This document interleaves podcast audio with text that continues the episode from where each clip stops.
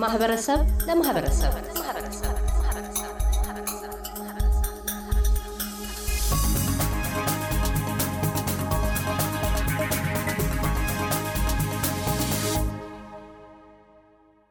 አድማጮቻችን የዛሬው የማህበረሰብ ለማህበረሰብ ዝግጅታችን የመነጋገሪያ አጀንዳ ማህበረሰባዊ ማህበራዊ ጉዳዮችን የሚመለከት ነው። የውይይቱ ተሳታፊዎች አቶ እሸቱ ሙሉጌታ እና አቶ አዳሙ ተፈራ የቀድሞ በቪክቶሪያ ኢትዮጵያውያን ማህበረሰብ ማህበር ፕሬዚደንት ናቸው። በቅድሚያ አቶ እሸቱ በመላ አውስትራሊያ የሚገኙ የኢትዮጵያውያን ማህበረሰብ ማህበር አባላት ውስጥ ገጥመው ያሉ ዋነኛ ወይም አንኳር የሚሏቸው ማህበራዊ ተግዳሮቶች ወይም ችግሮች ምንድን ናቸው ይላሉ?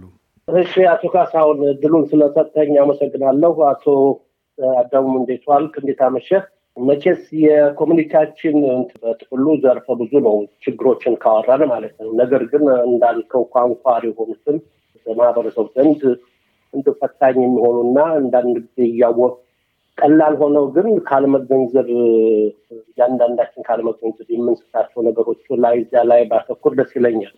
እንደኔ እንግዲህ ትዳር አንድ ትልቁ ቁም ነገር ነው። ትዳር በማህበረሰባችን ውስጥ አንዱ ችግር ነው ስል መልካም ትዳሮች በብዛት እንዳሉ ትንሾችም ትዳሮች ሲበላሹ ያው እንደ ችግር ይቆጠራሉ ነው። ስለዚህ በዚያ በኩል ያለ አንዳንድ ችግሮች አሉ።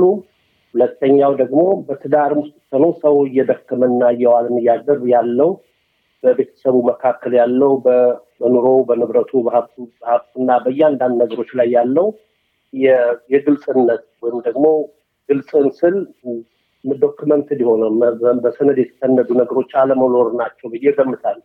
አብዛኛው ኢትዮጵያዊ ሁልጊዜ የሚያስበው የምናስበው ሁላችንም በዚያ የመጣንበትን እድሜ ነው። የመጣንበት እድሜ ግማሹ በሀያ መጥቷል፣ ግማሹ በሰላሳ መጥቷል። አሁን በስልሳ እና በዚያ ውስጥ ያለ እያለን ስንሄድ አሁንም የምንገምተው ያ የመጣንበትን ዘመን እንጂ አሁን ያለንበትን አይደለም። በዚህ ምክንያት እንዳንድ የምንሰጣቸው ነገሮች አሉ። እንደማየው ከሆነ አብዛኛው ሰው እንዲሁ ከቀረቤታ ከማውቀው ኑዛዜ የሚሉትን ነገር የለውም። ሁለተኛ ደግሞ በኑዛዜ ውስጥ ምን መካተት አለበት የሚለው ነገር የለውም። ለባለቤት ውስጥ ምን ማስቀምጥ መሄድ አለበት ወይም ምን ማስቀምጣ መሄድ አለበት የሚለውን ነገር አናየውም። እነኚህ ነገሮች በአብዛኛው እኔ በማህበር ውስጥ ስንሳተፍ ችግርም በሚደርስበት ጊዜ እየገጠመን ይመጣል። ከዚያ በዚህ ምክንያቶች ደግሞ ብዙ ነገሮች መዘዘዣ ይመጣሉ። ምንድን ነው ቤተሰብ እያለ የውጭ ወይም ደግሞ ሶስተኛ አካል እንደ ለጉዳዩ አስፈጻሚነት እንደው እንደዚህ አይነት ነገር እየወሰደ አንዳንድ ጊዜ መቃቃሮችን፣ ሁለተኛው ደግሞ ከመስመር የወጡ ነገሮች ይታያሉ። ይሄን ለማድረግ እንደ በመጀመሪያ ደረጃ አንድ ሰው ሲሰራም ሆነ ሲኖር ማንኞቹም የእሱ ህይወትን የሚመሩ ነገሮች document ሆነው መቀመጥ አለባቸው፣ ተሰንደው መቀመጥ አለባቸው። ይህንን ማህበረሰቡ ሊያውቀው ይገባል።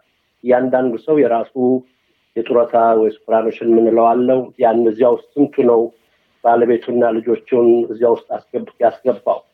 ሁለተኛ ማን ነው የዚህ ተጠቃሚ? አንድ ነገር ምክንያቱም ሰውና እንጨት ተሰባሪ ነው። እያንዳንዳችን ሞትን ተሸክመን ነው የምንዞረው እና ሞት የማይቀር ርስት ስለሆነ በዚህ አጋጣሚ አንድ ነገር ሲፈጠር የሚለውን ነገር ማሰብ ይኖርብናል። ይሄ እንደዚህ አይነቱ ጥንቃቄዎች ይለን አሁንም ወይም እንደ ወጣትነት ወይም ደግሞ ትኩረት ካለመስጠት ነው። ነገር ግን ይህ ነገር እንደዚህ አይነት ውዛዜዎች፣ ጥንቃቄዎች ለሞት ጊዜ የሚል በባህላችን በጣም ጠንቃቃ አካሄድ አለ። ብናውቀው ምናልባት እኛ በመካከሉ ሆነን ወይ የአባቶቻችንና አሁንም የሚያደርጉ የሚሰሩትን አልተከተልንም ወይም ደግሞ የዚህን የምንኖርበትን ሀገር አልተከተልንም። ስለዚህ ምናልባት ወደ ወደኋላ ስንመጣ ምንድን ናቸው የሚለውን ለማዘን እኔ በበኩሌ እንደዚህ አይነት በዚህ ጉዳይ ላይ ትኩረት ሊሰጠው ይገባል ብዬ ገምታለሁ። እንግዲህ እናንተም እንደ ሚዲያ እና የማህበረሰብ ጉዳይም ይህንን በተደጋጋሚ ንቃት መፍጠር አዌርነስ መፍጠርን ከመምጣት የመጣ ይመስለኛል እና እኔ በይህንን ትልቅ ትኩረት ሰጠዋለሁ። ብዙ ጭቆች ያመጣሉ እንዳየሁት ከሆነ እንደዚህ አይነት ነገሮች ነው የምለው። አቶ አዳሙስ በእርሶ እይታ በተለይም በአውስትራሊያ ነዋሪ የሆኑ ኢትዮጵያውያን ማህበረሰብ አባላት ውስጥ ያሉ ፈታኝ የሆኑ ማህበራዊ ጉዳዮች በአበይትነት የሚጠቀሱ ምን ይሆናሉ? በጣም አመሰግናለሁ አቶ ካሳሁን። አቶ እሸቱንም እንደዚሁ በዚህ አስፈላጊና ህብረተሰባችንን በሚመለከት ጉዳይ ላይ ለመወያየት እድል ስላገኘን አመሰግናለሁ። እንግዲህ ነገሮቹን ለመዘርዘር እጅግ በጣም ብዙ ነው። የሚገጥመን እንደ ህብረተሰብ ተግዳሮት በርካታ ነው። ከነዛ ውስጥም ቀደም ሲል አቶ ሸቱ አንዳንዶቹን ጠቃቅሷል። የወጣት ጉዳይ አለ፣ የትዳር ቅድምም እንደተጠቀሰው የእድር ጉዳይ፣ የመድህን ጉዳይ ይሄ ከሚነሱ አጋጠሙን ከምንላቸው ችግሮች እና ተግዳሮቶች ውስጥ የተወሰኑት ናቸው። ለዚህ ሁሉ ግን መሰረታዊ ችግራችንን ሊፈታ ይችል የነበረው የመሰባሰባችን ጉዳይ ነበር እና በተለያየ አጋጣሚ በተለያየ ምክንያት መበታተናችን እነዚህን ችግሮች በጋራ ለመቅረፍ አላስቻለንም።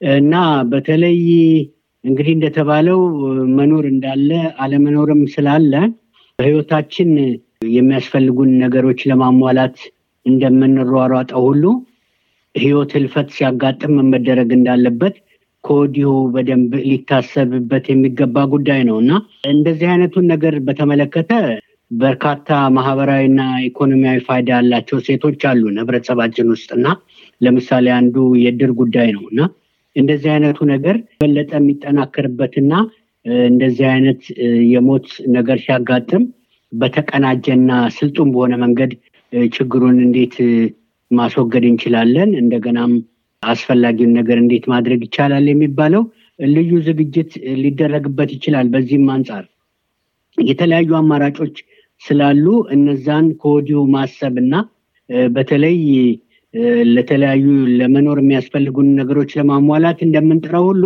ይሄም አንዱ አስፈላጊ መሆኑን ተረተን ቅድመ ዝግጅት ማድረግ ያስፈልጋል።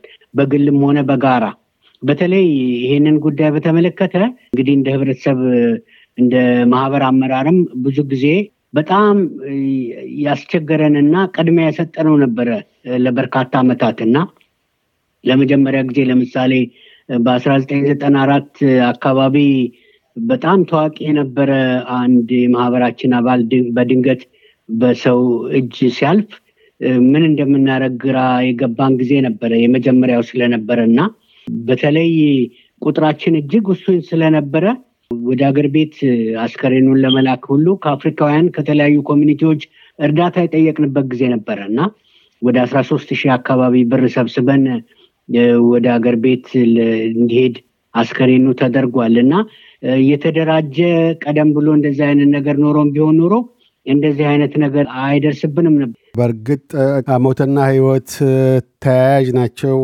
ሞት የህይወት ጥላ ነው። እንደዚሁ ቅድም አቶ አሸቱ እርሶ እንዳነሱት በአንኳርነት አንዱም ትዳርን አንስተዋል። ከዛም ጋር ተያይዞ የጡረታ አበልን ወይም ያንን ለልጆች ለባለቤት የማስተላለፍ በሰዎች በህይወት በሚያልፉበት ጊዜ በውርስነት ያንን እዛ ውስጥ በሰነድ ላይ የማስፈር እና እነዚህንም ደግሞ ግልጽነት የመጉደል ምክንያቶች አንስተዋል። ከዛም በላይ ኑዛዜን እንደዚሁ አክለዋል። ቅድሚያ ከህይወት ለመነሳት በህይወት ውስጥ ባሉ ጊዜ ነው ዋነኛው ትልቁ ትድግና የሚያሻውና ትዳርና የዚህ ጡረታ በልን ሲያነሱ በተለይም ደግሞ ግልጽነት የመጉደልን ሰነድ ላይ የማስፈርን ችግር ሲያነሱ ምን ማለት ነው? የእርሶ ተሞክሮ ምንድን ነው? እነኛ ችግሮች የመጡትስ በአብዛኛው ከምን አኳያ ነው ይላሉ? በእርሶ እይታ መፍትሄውስ ምን መሆን አለበት የሚል አተያይ ያሉት? እሺ አቶ ካሳሁን ምንድን ነው እኔ ግልጽነት ለፊት መውጣት ያለበት ያልኩበት ምክንያት? አሁን ለምሳሌ የጡረታ superannuation superannuation ኖችን superannuation ላይ አንድ ሰው ይሰራል መስሪያ ቤት በሚሰራበት ጊዜ የ superannuation ኑ ይቆረጣል። እና አብዛኛው ሰው እኔ ባለኝ ስታቲስቲክስ ማህበረሰብ ጋር ስለምገናኝ እዚያ ውስጥ ማን ነው ተጠቃሚው ይሄ beneficiary የሚሉት ወይም ደግሞ ወራሹ የሚለውን ነገር ብዙ አይመልስም። ወይ ሚስቱን አላስገባም ወይ ባሏን አላስገባቸው። ይሄ ከምንድን ነው የመጣው? ከምንድን ነው ከድብቅነት ብቻ ሳይሆን ካለማወቅም ወይም ደግሞ ወይም ደግሞ ትኩረት ካለመስጠት የመጣ ነው። ያ ብቻ ሳይሆን ስሙን ብቻ መግባት ሳይሆን የዚህ superannuation ላይ death binding form የሚባል አለ። ለምሳሌ በሞት ምክንያት ያ form ካልተሞላ እኔ ለምሳሌ ባልፍ superannuation ካለኝ ያን form ኤን ባለቤቴን እስካልሞላው እና ወይም ደግሞ ልጆችን ከሆኑ እነሱን እስካልሞላው ድረስ ያ ገንዘብ ወደ ልጆቹ አይሄድም። ያኛ በብዙ ወይም ወደ ቤተሰብ አይመጣም። ያ በብዙ ሙግት ወደ state trust ገብቶ ከዚያ በኋላ ሚስት መሆኗን ወይ ደግሞ ልጁ መሆኗ ያስፈልገው እንደዚህ የመጡ ነው። እነኚህ ነገሮች ካለመነጋገርና ካለማወቅ የመጡ ናቸው። ስለዚህ እያንዳንዱ በቤት ውስጥ ምን ያክል ገቢ እንዳለው ካወቀ፣ ምን ያክል superannuation መሄዱ ካወቀ እነዚህን ነገሮች ለባለቤቱ ወይም ለባለቤቷ ማድረግ አለባቸው። ከዚያ ባሻገር ደግሞ የ super ኖችን ያ ፈንድ የሚገቡበትን የእነሱም ደግሞ member በመሆን ብቻ የሚሰጠ የነፃ አገልግሎት አለ። ምን ማድረግ እንዳለባቸው ገንዘቡን የት ቦታ አስገብተውት ብዙ ሊያፈራ እንትን ምንድን ነው ትርፍ ሊያመጣ እንደሚችል invest ስለሚያደርጉት ከዚያ ጊዜ ጀምሮ የ financial መጠነኛውን የ financial plan ሁሉ ይሰጣሉ።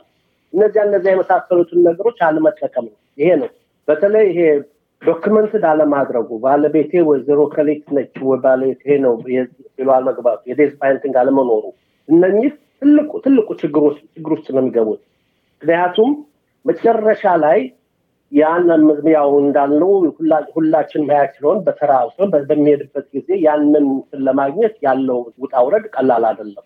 አንዳንድ ወንድሞች እንዲሁ ስናወራ አንዳንድ ያደረጉ አሁን በቅርቡ አንድ ወንድማችን ይህንን በዚህ በዚህ ተነጋገርን አድርጎ መሄዱ አሁን እሱ አልፏል፣ ግን ባለቤቱ ያንኛን ነገሮች ለማድረግ አልከበደም። ምክንያቱም ቀላል ነበር። እነዚህ ነገሮች ሰርቷቸው ሄዶ ነበር እና እንደዚህ ያላደረጉ ሁሉም የላቸውም ማለት አይደለም። በእንደዚያ እንዳይተረጉብኝ እንጠነቀቃለን።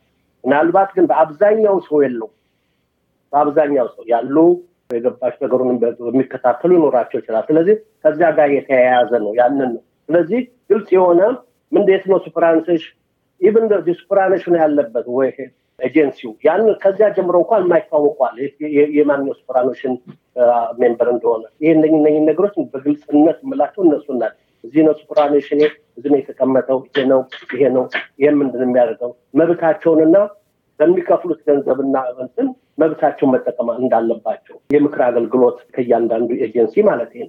ትዳርን አስመልክቶስ ያነሱት ከምን አኳያ ነው? ትዳር በኢትዮጵያ ማህበረሰብ ውስጥ የትዳር ጉዳይ በአንኳር ማህበራዊ ጉዳይነት ወይም ችግርነት ያነሱት ከምን አኳያ ነው? ተሞክሮ ምን ይመስላል? በእኛ ማህበረሰብ ውስጥ ሰፍኖ ያሉት ችግሮች ምንድን ናቸው? በትዳር መካከል በትዳር በኩል ካየ ነው በአብዛኛው ጊዜ የ account ጉዳይ ብዙ ጊዜ ሁለት account አይነት መኖር፣ አንደኛው የአንደኛውን ከ account አለማወቅ እነኚህ ነገሮች ብዙ ጊዜ ጭቅጭቅ ያመጣሉ ትዳር ውስጥ። እውነተኛ ጋብቻና ትዳር ውስጥ በምንኖርበት ጊዜ እኔ ያፈራኋት መቶ ብርም እሷ ያፈራችው አንድ ሺህ ብርም በባንካችን ላይ ሊኖር ይገባል። ሁላችንም በዚያ ላይ ማዘዝ ነው ያለው። እንደዚህ አይነት ነገሮች አለው። ሁሉም የ account እናድርጎ ወይ በጎን ሊረዳ የፈለገ ሰው አለ ምናምን እንደዚህ የመሳሰሉት ነገሮች ይሄ አንዱ ችግር ነው።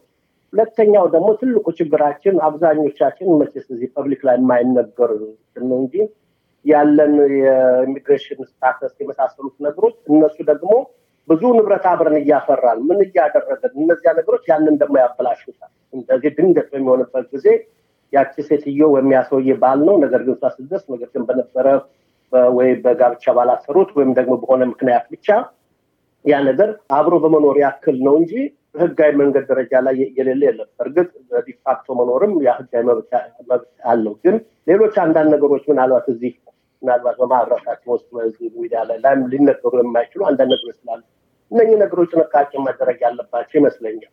እንደዚህ ሲደረጉም ለምሳሌ ንብረትን ምንን እንዴት አድርጎ ማድረግ እንደሚቻል ካቤት የሚሉት ነገር ይሄ ምንድን ውስጡን ገባ ንብረቱ ላይ የማድረግ በዚያም በዚህ የመሳሰሉትን ነገሮች የህግ አማካሪዎችም ማማከር አለባቸው እና ይህንን የመሳሰሉ ነገሮች ናቸው። ሌላ ሁሉም ለፍቶ ነው የሚያድረው። በእውነት ኢትዮጵያኖች እዚህ ደስ የሚል ሁሉ ሁሉም ለፍቶ ነው የሚያድረው። ይሰራሉ፣ ያገኛሉ። በዚህ ላይ ደግሞ ቤተሰቦች ቤተሰቡን ይረዳል፣ ኮሚኒቲውን እዚህ ይረዳል።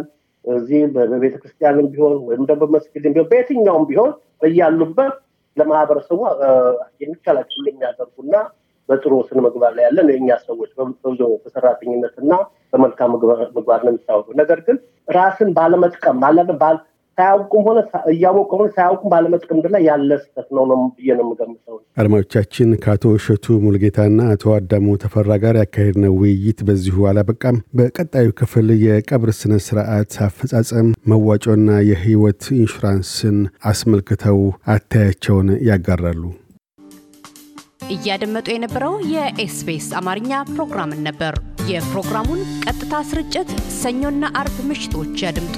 እንዲሁም ድረገጻችንን በመጎብኘት on demand እና በ SBS mobile app ማድመጥ ይችላሉ። ድረገጻችንን SBS dot com dot au Amharic ን ይጎብኙ።